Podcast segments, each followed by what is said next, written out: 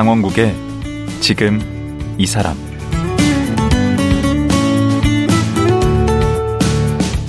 안녕하세요. 강원국입니다. 오늘로 팔백이십사 일이 됐습니다. 무슨 날이냐고요? 제가 제 이름을 걸고 케이비에스 일 라디오 강원국의 지금 이 사람 진행을 맡은 것이 이천이십일년 구월 이십칠일이었는데요. 오늘로 딱 팔백이십사 일째입니다. 오늘을 끝으로 저도 프로그램의 마침표를 찍게 됐습니다. 팔백이십사 일 동안 이백여 분을 만나 뵀는데요. 정현종 시인의 시 방문객처럼 사람이 온다는 것은 어마어마한 일이라는 것을 실감했던 나날들이었습니다. 지금 이 사람은 인터뷰 프로그램이고 한 사람의 과거와 현재 그리고 미래를, 그 사람의 일생을 만나다 보니 배운 것도 깨달은 것도 참 많았는데요. 이제 그 고마웠던 시간을 뒤로 하고 오늘 마지막 인사를 드리게 됐습니다.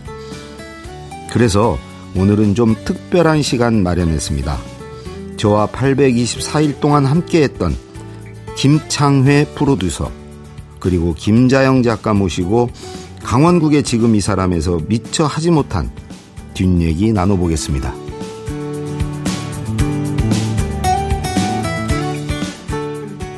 김창회 피디, 김자영 작가 나오셨습니다. 안녕하세요. 네, 안녕하세요. 김창회입니다. 김자영입니다. 제가 이거 이제 방송하는 동안 음, 사람들이 궁금해하는 게 그 피디 작가분들이 몇 분이 붙어서 하냐. 네.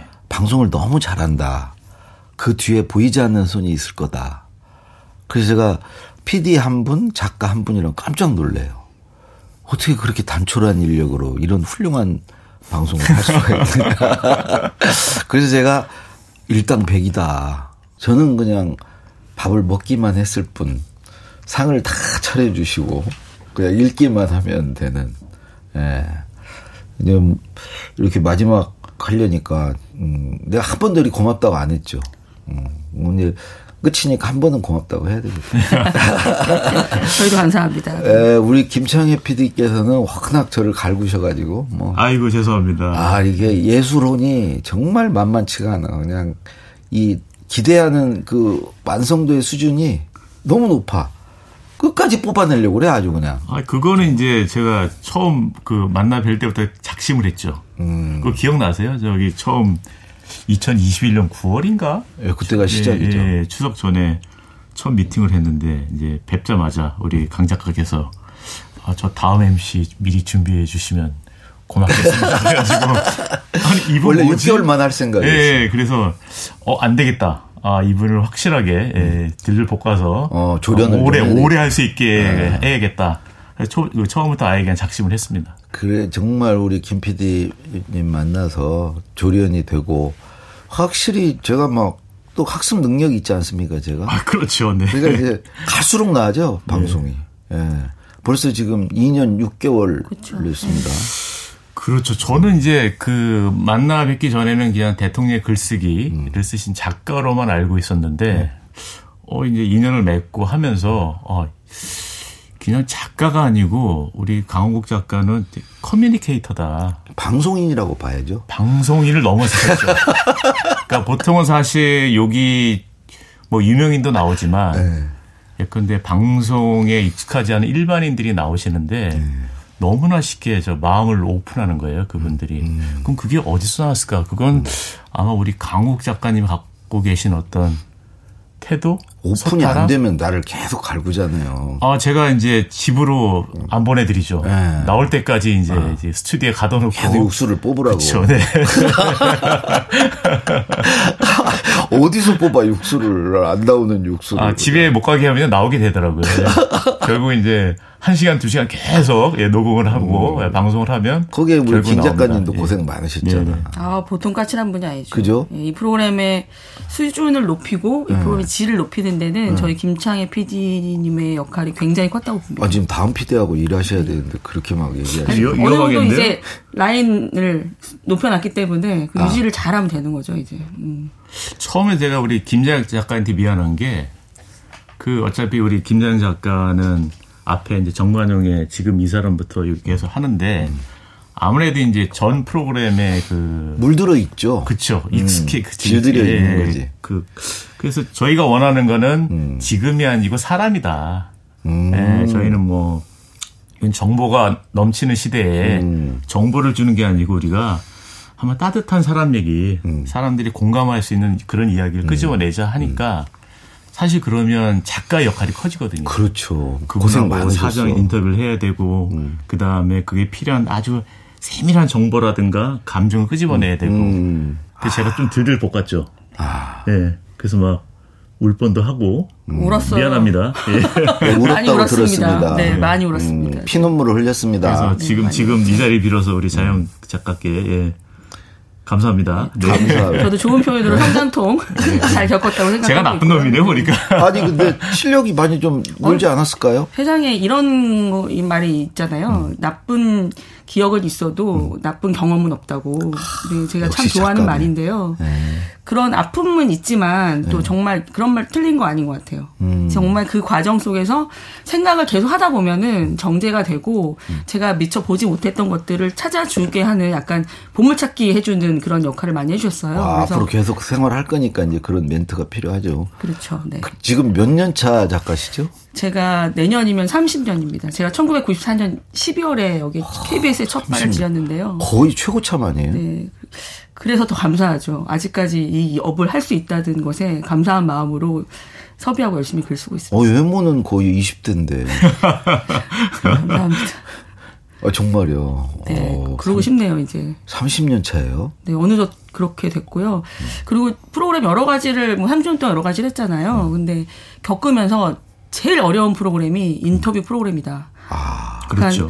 그 어려운 했어요. 걸 제가 해낸 거예요? 그렇죠. 그러니까 아, 경제 네. 프로그램도 해보고 뭐 시사교양 다큐도 다 해보잖아요, 작가들은. 네, 네. 근데 그런 거는 일단 취재를 하거나 뭐 매일매일 돌아가는 생방송은 음.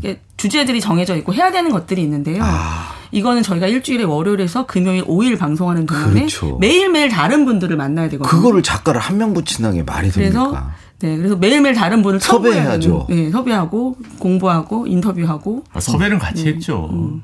들으시는 분들이 음. 오해할 수 있습니다. 아, 섭외. 예. 아, 그거 많이 물어보세요. 예. 사람들이 섭외는 어떻게 하냐. 섭외 섭외는 힘들죠. 일단은 이게 사람 찾기가 제일 어렵잖아요. 음. 그러면은 이제 저하고 우리 김자영 작가하고 때로는 우리 저기 음. 강원국 작가님한테도 혹시 어떤 분이 있겠냐. 뭐 거의 저는 뭐. 예. 아, 그래도 가끔 중요할 때. 음. 예. 근데 유시민 장관님 같은 분들을 음. 이렇게. 예, 연결해 주시니까. 인맥이 있으니까. 네, 그 인맥을 저희가 사용했고. 황금 인맥. 그래서 저희가 이제 보면 유튜브도 찾아보고, 네. 그 다음에 연합통신도 찾아보고. 그 기준은 뭐예요? 기준은 찾았어요. 앞에 말씀드린 대로, 음. 아, 이, 그러니까 자랑거리 하는 그런 분이 필요한 게 아니고, 음. 정보를 주는 분들이 아니고, 음. 아, 이분의 사는 모습이 아. 지금 우리 청취자들에게 소개해 드렸을 때, 네. 아, 뭔가 공감과, 네. 그 다음에 위로가 되겠다. 네. 힐링이 되겠다. 그게 뭔가 나와야 되잖아. 하나가. 그게 나와야죠. 하나가 나와야죠. 나올 때까지 하잖아. 나올 때까지 저희가 녹음을 끝내지 않죠. 네. 끝까지 가죠. 그러니까. 네. 내가 그래서 힘들었다니까. 그렇죠. 그래서 피를 토하셨죠. 네. 죄송합니다. 그래서 결과적으로는 방송이 좋았죠. 예. 정치율도 잘 나왔지 않습니까? 아, 정치율 좋았죠. 예, 뭐. 근데 뭐 어차피 이게 지금 방송이 없어지는 게 아니고 또 이어서 또 계속 가기 때문에 뭐 더 잘 해야죠. 음. 이렇게 이제 제가 오늘은 이제 인터뷰어가 아니고 인터뷰 이로 지금 이제 나왔는데 뭐 질문을 한번 해보시죠 뭐. 뭐 강 작가님 아시는 분 이미지로 강연하실 때 이런 이미지하고 방송하실 때 이미지가 다르고 또 처음에 저희 프로그램 맡으실 때하고 지금하고 많이 다르시거든요. 네. 굉장히 원래도 그러셨을지 모르겠지만 아주 뻔뻔해지셨고 네. 그런 성향은 원래 있었죠. 네, 아주 굉장히 의외로. 외모에서는 그런 게 사람들은 잘 모를 수가 있는데 겸손해 보이잖아. 겸손해 보이고 예예예 음. 예, 예 이렇게 할 것 같고 음. 잘 숙일 것 같은데요. 그렇죠. 전혀 그런 분이 아니셔서 아, 깜짝 저희 김채나, 김창회 피디님께서 네. 험블리라는 별명을 지으셨거든요. 험블리. 험블리. 그, 험블리. 그, 좀 의미를 설명해 주셨으면 좋겠어요. 글쎄요. 그게 이제 그거죠. 사람들이 선입견이 존재하는데 아 유명 작가시고 그다음에 그 대한민국의 핵심 권력기관인 청와대에도 오래 계셨고 음.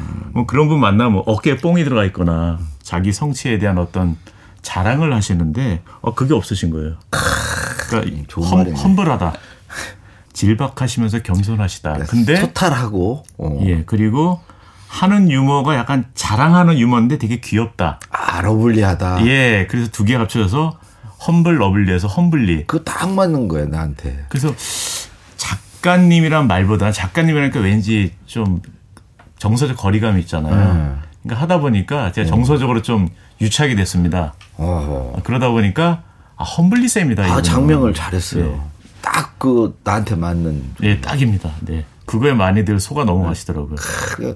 다 그냥 이 마음의 빗장을 다 열어놓고 막, 네? 막 그냥 있는 얘기 없는 얘기하고. 어떤 그 내가 왜 이렇게 이런 얘기까지 했냐고 그러면서 네. 나가시잖아요. 눈물을 흘리시고. 아. 저는 기억이 나는 게 우리 별 일 호 주인공 하셨던 네. 카이스트 나오셔가지고 이제 음. 세트랙 아이 그를 설립하시고 네. 그러면서 그 시절 얘기하시면서 그 카이스트 은사 얘기를 하시면서 눈물을 펑펑 아, 흘렸어요. 우신 분 많죠. 그래서 음. 우신 분들이 한, 한 열 명 넘으신 것 같아요. 네, 그 맞아요. 험블리에 속으셔가지고 음. 자기의 마음속인 얘기를 다 하시더라고요. 아, 어떤 분은 예. 막 치부를 드러내시기도 하고. 예. 하여튼 어쨌든 시작할 때보다 끝날 때 상태가 더 좋아. 아, 처음에 그렇죠. 이렇게 마음으로 예. 이렇게 막혀 있다가 탁 터져. 네. 음. 그, 그게 이제 제가 저의 힘이죠. 그렇죠. 그러니까 이런 게 이제, 어. 이제 귀여우신 거죠. 잘난 척을 하는 것 그러니까 같은데. 되게 싫어하는 사람도 네. 많을 거래요. 그러니까 잘난 척 하시는 것 같은데 음. 들으면 기분이 별로 나쁘지 않은, 불쾌하지 그렇죠. 않은 예. 그런 수위 조절을 굉장히 잘 하시는 것 같아요. 아, 그래서. 고, 그렇죠. 수위 조절. 예. 잘. 그래서 사람들이 그 질문에 자기의 빗장을 열게 되는 게 있는 것 같고요. 음. 저 같은 경우는 질문을 쓰는 입장이기 때문에 예. 그 처음에는 강 작가님을 잘 모르니까 이게 작가들은 약간 그런 거 있거든요. 라디오 작가는 목소리를 계속 들으면서 음. 빙의를 하는 게 좀 있어요. 이분 톤으로 좀 쓰게 만드는. 예전에 저 연설문 쓸 때 그렇게 네, 했어요. 그렇게 안 하면은 이게 안 나와. 이게 기승전이 음. 안 맞거든요. 그쵸. 그래서 저는 이 원고를 쓰는 동안은 강 작가님의 생각과 말투에 좀 익숙해져야겠다 해서 음. 이제 우리 방송 나갈 때 재방도 듣고 다시 듣기도 듣고 음. 녹음할 때도 듣고 하면서. 어때요? 들어보니까. 근데 이게 처음과 다른 거죠. 처음에 음. 작가님 기억나세요? 오프닝하고 그날 첫 녹음할 때 음. 작가님이 다, 어, 오늘 고생하셨어 했더니 자, 오늘 집에 이대로 못 간다고. 자기는 집에 맨정신으로 갈 수가 없다고 해서 술 한잔 해야 된다 그래서 너무 힘들었어. 그날 바로 저랑 음. 술 먹으러 갔거든요. 그래서 아, 스트레스 엄청 받았어요. 네, 그래서 그날 안주도 안 드세요. 술 드시는데 음. 그래서 내리 소주 두 병을 음. 그냥 드시더라고요. 안주도 없이. 음. 그러면서 막 한탄을 하면서 내가 어, 이걸 앞으로 이걸 어떻게 정말. 해야 되나. 네. 음, 그렇죠. 어떻게 해야 되냐고 음. 막 그러시는 거예요. 음. 그때 첫 녹음하실 때 심정 어떠셨어요? 아니 여기 부스를 들어올 때 느낌이 거의 그 수술실에 들어가는 느낌인데 여기 딱 앉으니까 마취 않고 수술받는 느낌? 아, 내가 이렇게 통증이 오는데 사람들이 밖에서는 막 우리 김창회 피디 막 계속 하라고 그러지 막. 아, 내 지금 상태가 지금 마취가 안 됐는데. 아, 그러네. 그때 되게 오래 녹음했네요. 이렇게 수술을 시키면 안 되는데. 예. 네. 그런 느낌이었어요. 그때 첫 힘들었어. 게스트로 그래도 좀 아는 분이면 좋겠고 말씀을 좀 편하게 하는 분이면 좋겠다고 해서 호통 판사이신 천종호 판사님이 나오셨거든요. 맞아요. 부산에서 부랴부랴 올라오셔가지고 음. 그런데도 쩔쩔매셨어요. 아시는 분인데도 불구하고. 음, 그게 뭐 그때만 그런 거 아니고 계속 그랬죠. 그러다가 어떻게 마음을 먹고 제가 바뀌었냐면 잘하려고 하지 말자. 내려놓자. 아, 아. 어차피 나는 아마추어다. 프로가 되려고 하지 말자. 자연스럽게 하자. 있는 그대로 보여주자. 이렇게 딱 마음을 먹고 그야말로 그냥 있는 그대로 거의 있는 그대로 했어요. 그랬더니 사람들 반응이 야, 그 정도면 나도 하겠다. 아, 요즘에는 아무나 진행하네. 아, 그러면서 오히려 동질감과 그쵸. 아, 이런 걸 느끼는 거야. 그 내려놓으시면서 어. 같이 어깨를 맞추니까 응. 듣는 사람들이 아 저분은 나와 같은 사람인데 그렇죠. 내가 궁금한 걸 묻네. 음. 예, 그거를 이제 알기 시작하신 것 같아요. 어, 그게 지금 이제 완전히 알만하니까 끝나네. 아, 요즘에는 그냥 어디 가면은 다 알아요. 제가 이 방송하는지를. 내가 사실은 음. 일 년 차 때까지는 이거 하는지를 몰라 아무도. 저 고민 많이 하셨죠. 야, 이게 희한하게 한 이 년 되니까 막 갑자기 사람들이 알대. 그 사람들이 그, 그거를 잘 모르더라고요. 그러니까 티비하고 라디오는 음. 약간 다르죠. 그러니까 티비는 비로 비유하자면 네. 집중호우죠. 아. 막 쏟아지죠. 네. 그래서 금방 젖어요. 어. 근데 라디오는 제가, 저는 이제 구십오 년부터 이제 라디오 피디로 지금 이렇게 살고 있는데, 어, 라디오는 약간 이슬비 같다. 음. 그러니까 젖는데 시간이 필요하죠. 아. 예. 근데 천천히 젖으니까 기분은 나쁘지 않아요. 음. 그리고 그 감촉이 좋잖아요. 음. 그래서 한번 그렇게 라디오의 정이 들면 오래 가죠. 음. 그래서 처음 만났을 때 말씀드린 게, 라디오 프로그램이 신규 프로그램 같은 경우에 못해도 일 년이 필요하다. 음. 그러니까 특히 인터뷰 프로그램이라는 게 이게 대중성이 있는 건 아니잖아요.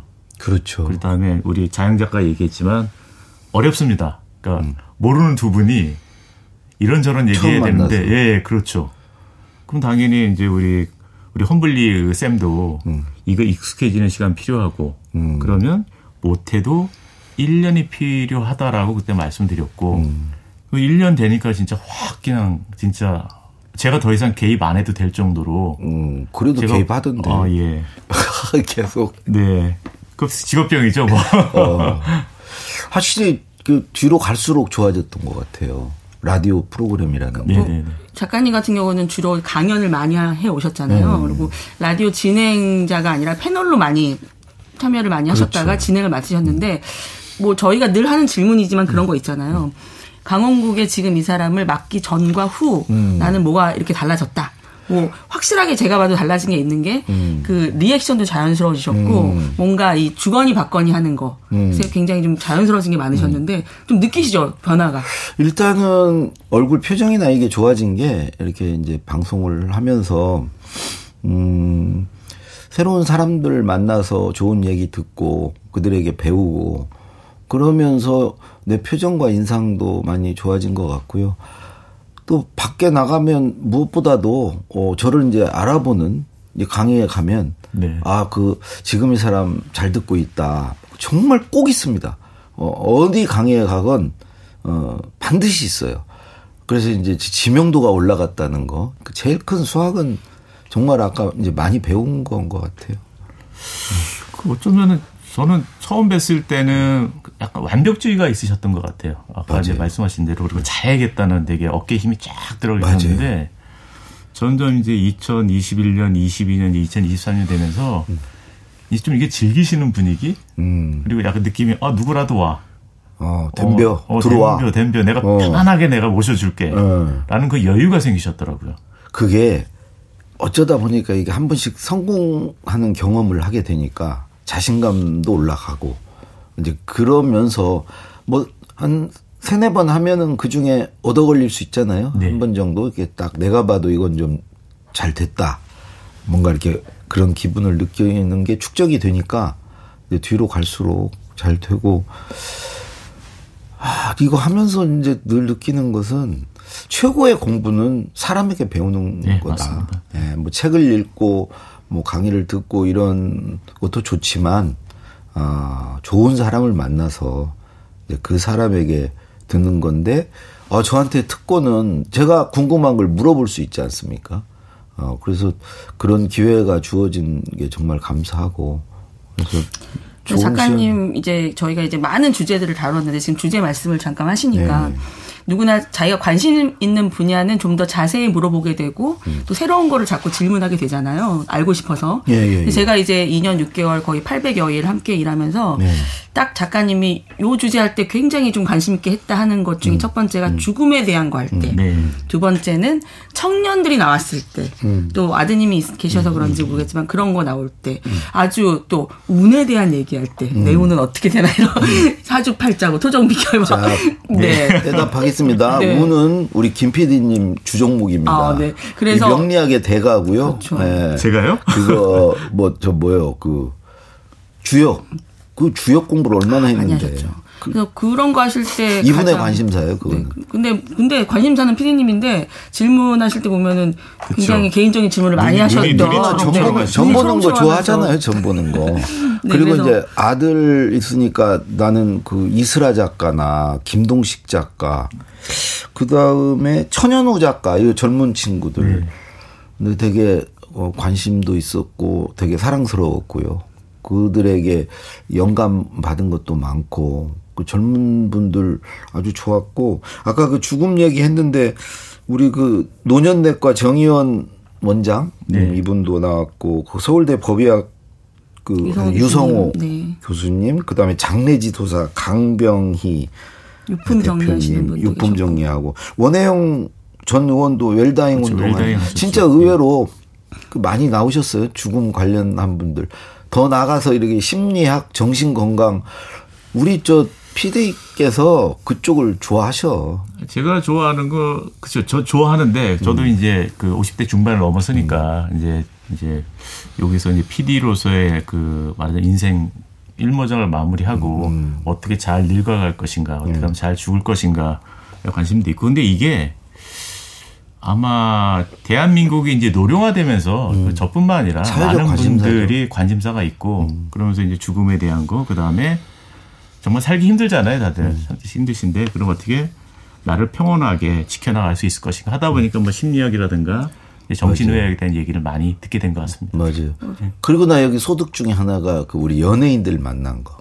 노브레인, 최백호 선생, 이명주 선생, 무슨 솔비, 정태춘, 강부자 선생님, 강부자 선생님 진짜 어디 가서 내가 이분들하고 만나고 제가 아이돌을 있습니다. 한번 섭외했어야 되는데 죄송합니다. 아, 좀 아쉽더라고. 네. 그 아이돌은 뭐 이분들이 다 아이돌이죠. 네, 권이나 그 네. 어, 선생도 그렇고 정말 호사를 누렸습니다. 저는 네. 개인적으로 어쨌든 뭐 저희 프로그램 하면서 다양한 네.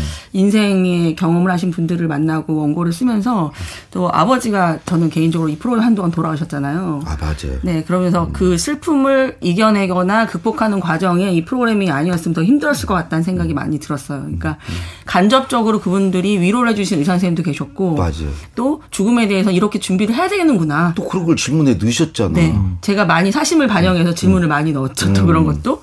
근데 그런 게 대중들이 함께 궁금해했던 점이라고 저는 생각을 하거든요. 아들 그 교육 문제도 많이 넣었던데. 아, 많이 넣었어요. 입시 네. 문제. 아, 많이 몰입하죠. 많이. 음. 근데 제가 이제 몰입이 그렇게 되면은 원고가 예, 원고가 너무 달라지기 때문에 그런 건 빼셔야 되는 거고. 어, 그거는 그러면 안 되지. 그러면서 이제 저도 인생 공부가 됐고 음. 그래서 그런 팔백여 일의 그런 지나간 시간과 기록과 사람들의 얘기가 담겨져서 강 선생님이 또 또 책을 내십니다. 책이 나오죠. 책이 나옵니다. 저희 프로그램이. 정말 주옥 같은 책인데. 네, 정말 오래 준비했습니다. 저희. 강원국의 인생 공부. 와, 이게 정말 여기에 나오신 분이 지금 몇 분입니까? 대략? 거의 이백여 분 가까이 되는 것. 그 중에 십 퍼센트 안 되는 분을 저희가.